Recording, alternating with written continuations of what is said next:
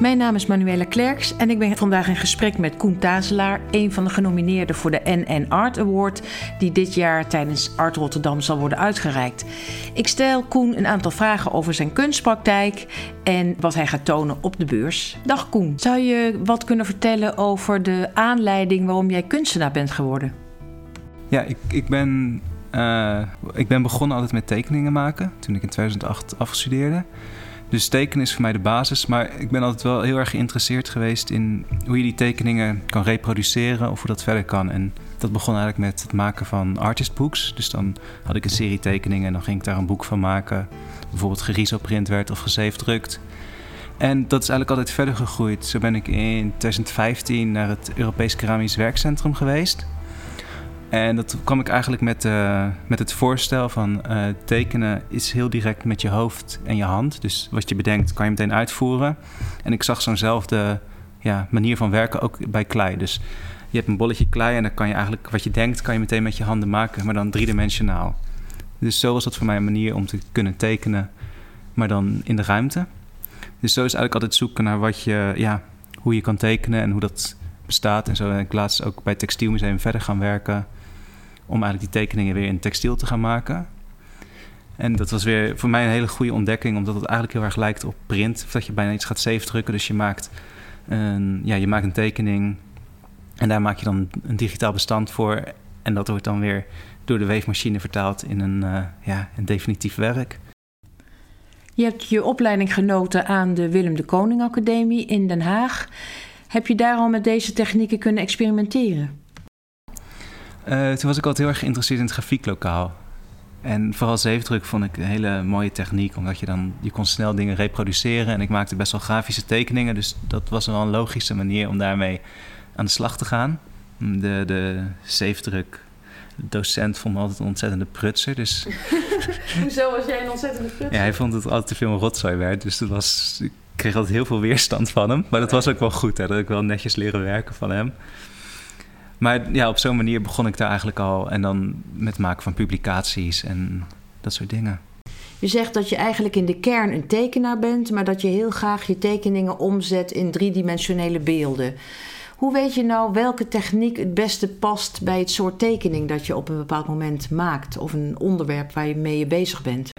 je begint met een tekening en dat ga je ehm, op een andere manier reproduceren. Dus dan moet je uit gaan zoeken waar, waar, waar de techniek zich het best toe leent. En dan blijkt dat bij een uh, wandkleed maken dat je heel erg in de texturen kan gaan zitten en de combinatie van draden en garens. En dan ja, is het zoeken van oké, hoe kan ik dat inzetten om die tekening interessanter te maken en het, uh, wat je wil maken beter te maken of interessanter te maken. En ook, ik bedoel, je gaat natuurlijk ook weer een relatie aan met het maken van een wandkleed. Dus daar zit natuurlijk een hele geschiedenis achter. Dus dat ga ik allemaal uitzoeken en kijken ja, wat ik ook uit zo'n geschiedenis interessant vind. Ik denk sowieso dat je zelf heel veel moet uitzoeken. En ik denk ook dat het gewoon heel veel geluk hebben is. Geluk hebben bedoel je niet dat je ook veel talent moet hebben? Ja, maar je moet wel kansen krijgen. En ik heb gelukkig altijd wel ook snel naar de academie... dat je in ieder geval een tentoonstelling krijgt en daar iets kan maken. Dus je moet ook de kans krijgen om dingen te blijven maken en te tonen... en nieuwe dingen te maken. Dus het is, daar zit wel...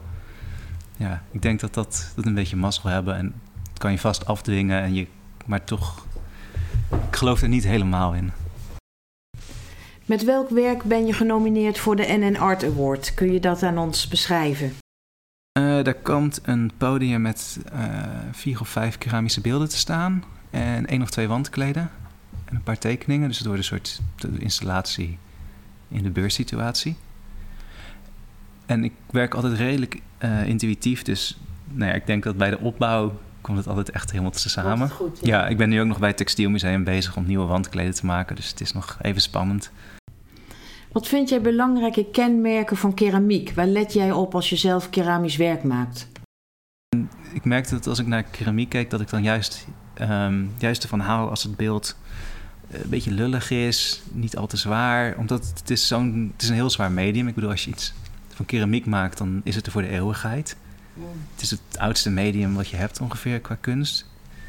Dus dat mag ook... Ehm, ja, juist als het een beetje lullig is, dan worden die lijnen lijkt het ook nog extra getekend. En dan komt er ook lucht in. En ik denk dat dat heel goed samengaat met de zwaarte van het materiaal. En daar, ja, ik merk ook dat ik er heel veel vrijheid in neem. En dat, dat je ochtends met iets begint en dan aan het eind van de dag is het iets totaal anders. Maar het werkt wel. En wat ik ook met keramiek fijn vind, is dat je een transformatie hebt als je in de oven stopt. Dus je maakt wat, je, je brengt het glazuur erop aan, je zet het in de oven en het wordt totaal anders. Ja. En dat vind ik heerlijk eraan. Dus ik merkte, of eerst zag je dat je, nou, werd je uitgelegd dat je veel proeven moest doen enzovoort. En toen, op een bepaald moment dacht ik, ja, ik werk liever snel, breng het glazuur aan en ik zie wat eruit komt. En dat was voor mij een hele fijne manier van werken. Dus het was, ergens was het heel bevrijdend na het werken op papier om dan beelden te gaan maken. Vanwaar de keuze voor keramiek als medium? In 2015 had ik een aanvraag geschreven om naar het Europees Keramisch Werkcentrum te gaan. Omdat ik eigenlijk altijd wel dacht, nou, als je een tekening maakt, dan denk je...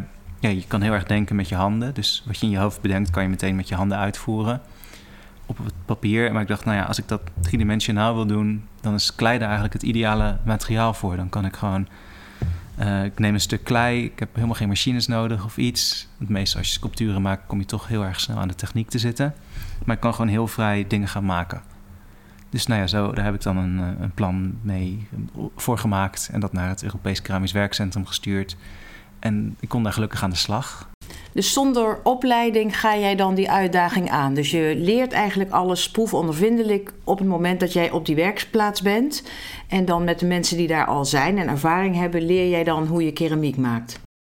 Nou ja, in ieder geval, je, ja, je kan je dus een klein beetje inlezen, maar je merkt toch vooral met keramiek, dat is, je maakt iets en je stopt het in de oven en het komt er altijd totaal anders uit. In ieder geval vooral in het begin. En dat, dat vind ik dan ook wel echt fantastisch eraan. Dus. Dat is de uitdaging eigenlijk. Ja, en ook het plezier ervan. Dat je, ja, je maakt, ik, ik ben ook heel veel dingen gaan maken. Dus het maakt ook niet uit als iets misging en dan alle verschillende glazuren erop gespoten. Maar wel bedenken van oké, nou, als, als dit materiaal of dit pigment in dat glazuur zit, wat gebeurt er dan? Ik heb mezelf beloofd toen ik daar ook met keramiek ging werken, dat ik het altijd zelf vast moet kunnen houden. Dus zo zijn die stapelingen ook ontstaan. En je kan daardoor ook, wat ik in tekeningen bijvoorbeeld doe, is dat je heel collageachtig werkt. Dus ik snij stukken eruit en ik plak andere stukken erin. En door, dat, ja, door verschillende stukken te maken uit een beeld kan je ook verschillende op verschillende temperaturen bakken, glazuren gebruiken door elkaar, kleisoorten. Dus je kan ja, bijna collageachtig werken met keramiek. Ik denk dat er in het beeld een spanning ontstaat doordat het een zwaar materiaal is wat, wat er licht uitziet. Dat, dat geeft meteen een. Ja, precies. En dat denk ik ook bij een tekening. Dat is juist een lullig velletje dat daar 100 uur aan besteed is om het vol te tekenen. Dat geeft ook een, een spanning erin. Dus zo zoek ik ook altijd wel ja, in een medium waar, waar voor mij een spanning zit en het, het interessant wordt. Wanneer ben je eigenlijk begonnen met textiel werk maken? Uh, eigenlijk ja, afgelopen jaar. Een textielmuseum die geeft eens in de twee jaar een collectieopdracht uit. Dan vragen ze vier kunstenaars dat ze een werk willen maken voor de collectie van het textielmuseum, gebruikmakende van hun textiellab. En het was in 2019 en de opdracht was maak uh, ja, werk met Bauhaus. 100 jaar Bauhaus. Dus toen, nou ja, toen ben ik gaan. Ik wilde eigenlijk al heel lang wel met textiel werken, want ik vind het een heel mooi medium. Maar het is best wel. Uh, het heeft best wel een hoge opstap om daarmee te beginnen. Dus toen ik die opdracht kreeg, kon ik gaan bedenken wat wil ik maken in textiel. En ik kwam eigenlijk heel snel uit dat ik bijvoorbeeld zo'n tapis de Bayeux echt heel erg fantastisch vind. De beeldtaal daarvan, de figuratie. En toen, toen heb ik een voorstel gemaakt om het verhaal van Bauhaus, wat natuurlijk vooral bekend is van de, ja, als hoogmodernistisch, minimaal beeldtaal. Om daar een figuratief wandkleed te maken wat die geschiedenis vertelt. En dan ook op een bepaalde manier heel veel humor erin te stoppen en te zoeken naar de, de niet al te bekende verhalen vanuit het Bauhaus. Bijvoorbeeld dat Johannes Itten de eerste drie jaar lang ervoor had gezorgd dat er alleen een knoflookdieet in de kantine werd geserveerd. Dat die school ontzettend naar knoflook stonk. Dus zo ben ik dat uit gaan zoeken. En toen heb ik er een tekening van gemaakt. Een scan. En ja, daar zijn we mee gaan weven. En dat was zo trial and error. En dan kom je vanzelf op een manier om het te maken. Heel leuk. En daar ben ik nu verder mee aan het gaan. Wat ga je tonen op de stand van jouw galerie, Kokkie Snoei? En wat ga je tonen in de stand van de NN-groep? Ik ga in de, de stand van Kokkie Snoei uh, doen een solo-presentatie. En daar komen een aantal tekeningen te hangen en uh, een paar nieuwe wandkleden die nu nog gemaakt worden. Oh, dat is spannend. Ja, dat is inderdaad. Het moet nog even goed gaan. En een paar keer beelden. Dus het wordt een uh, ja, soort installatie van een aantal verschillende werken. Oh, en een neon. stand. Ja, in haar stand. En dan eh, bij de NN Award, er komt eigenlijk het, het tweede hoofdstuk. En daar komt dan iets meer een gefocuste selectie van, van eh, beelden te staan. En beelden die je hebt gemaakt in de afgelopen... Ja, de afgelopen twee jaar. En, eh, ik heb een tijdje in Jingdezhen gewerkt in China. En in, eh, in Zuid-Korea. En op beide plekken kreeg ik de kans om met keramiek te werken voor een tijdje. Dus een aantal beelden komen daar vandaan. En een aantal beelden van het Europees Keramisch Werkcentrum. Jingdezhen, dat is echt de, de, de keramiek hoofdstad van de wereld.